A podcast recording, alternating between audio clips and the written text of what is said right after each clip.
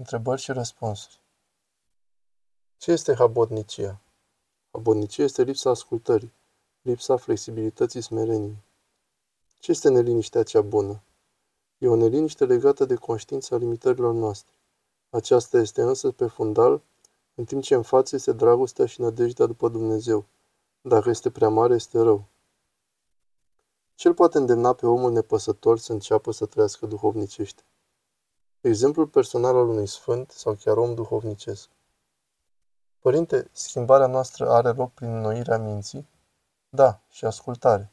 Să nu uităm de ascultare de Dumnezeu prin cei pe care îi validează acesta în fața noastră. Vederea raiului este legată de percepție, de aceea se spune că raiul este în noi? Din contră. Raiul este în noi pentru că acesta se trăiește duhovnicește, nu prin simțuri. Dacă te referi la percepție duhovnicească, atunci da. De ce până să ne apropiem de Domnul nu vedem mândria? Uneori e atât de evidentă și totuși nu o vedeam. Este vorba de întunecarea minții. În biserică mintea ni se luminează de la har și atunci vedem în ce hal suntem. Părinte, după ce am povestit cuiva despre o terță persoană cu admirație și bucurie, acesta mi-a adus în plin plan defecte și judecăți ale acestui terț. Problema e că mă apasă și nu vreau să judec. Să nu judeci, ci să spui că toți oameni suntem. Să spui și că eu sunt cu mult mai rău decât ceilalți și aceștia se pocăiesc, însă eu nu, ci stau să judec. Părinte, cum putem să simțim că rugăciunile noastre sunt primite de Bunul Dumnezeu și de Maica Domnului și de Sfinții la care avem evlavii? Nu putem fi siguri niciodată, însă dragostea, pacea și bucuria sunt semne. Întâi de toate este validarea de la duhovnic și de la oamenii duhovnicești. Cum să ne comportăm cu șefii noștri care sunt foarte mândri? Să nu judecăm pe nimeni, mai ales pe șefii noștri. Dacă îi judecăm, ne otrăvim sufletul.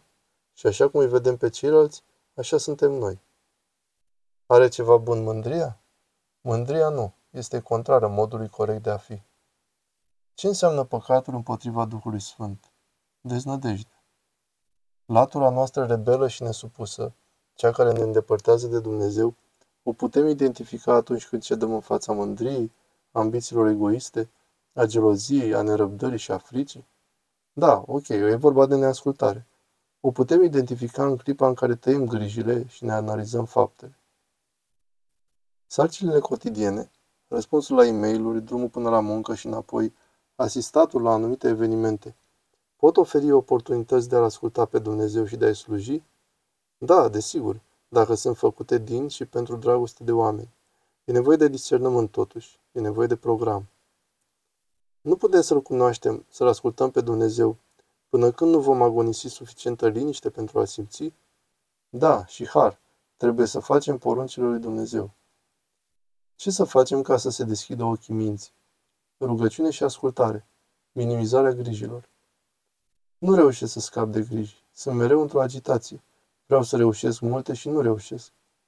Să nu vrei să reușești multe, pentru că atunci nu vei reuși nimic. Concentrează-te pe puține și fă lucrurile de calitate.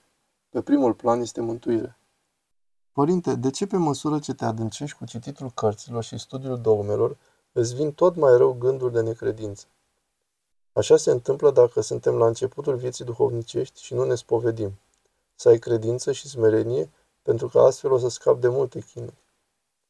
Părinte, am gânduri de deznădejde care îmi spun că Dumnezeu nu m-a iertat pentru o faptă pe care am făcut-o când eram mai mic, chiar dacă am spovedit-o și mi-a părut rău de ea. Cum să scap de gânduri? Dumnezeu te-a iertat, fi sigur de asta. Nu asculta gândul respectiv, pentru că e de la diavol. În biserică la slujbă mă distrage vânzoleala, mișcările. Tare aș vrea să mă pot concentra la rugăciune, ignorând ce e în jur. Da, e de înțeles. Să ne gândim la păcatele noastre și la veșnicia care ne așteaptă.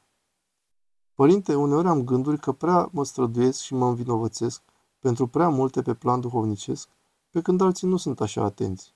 Simt că e mândrie acest gând de comparație, dar cum să lupt? Să nu dai atenție acestui gând. Pur și simplu roagă-te.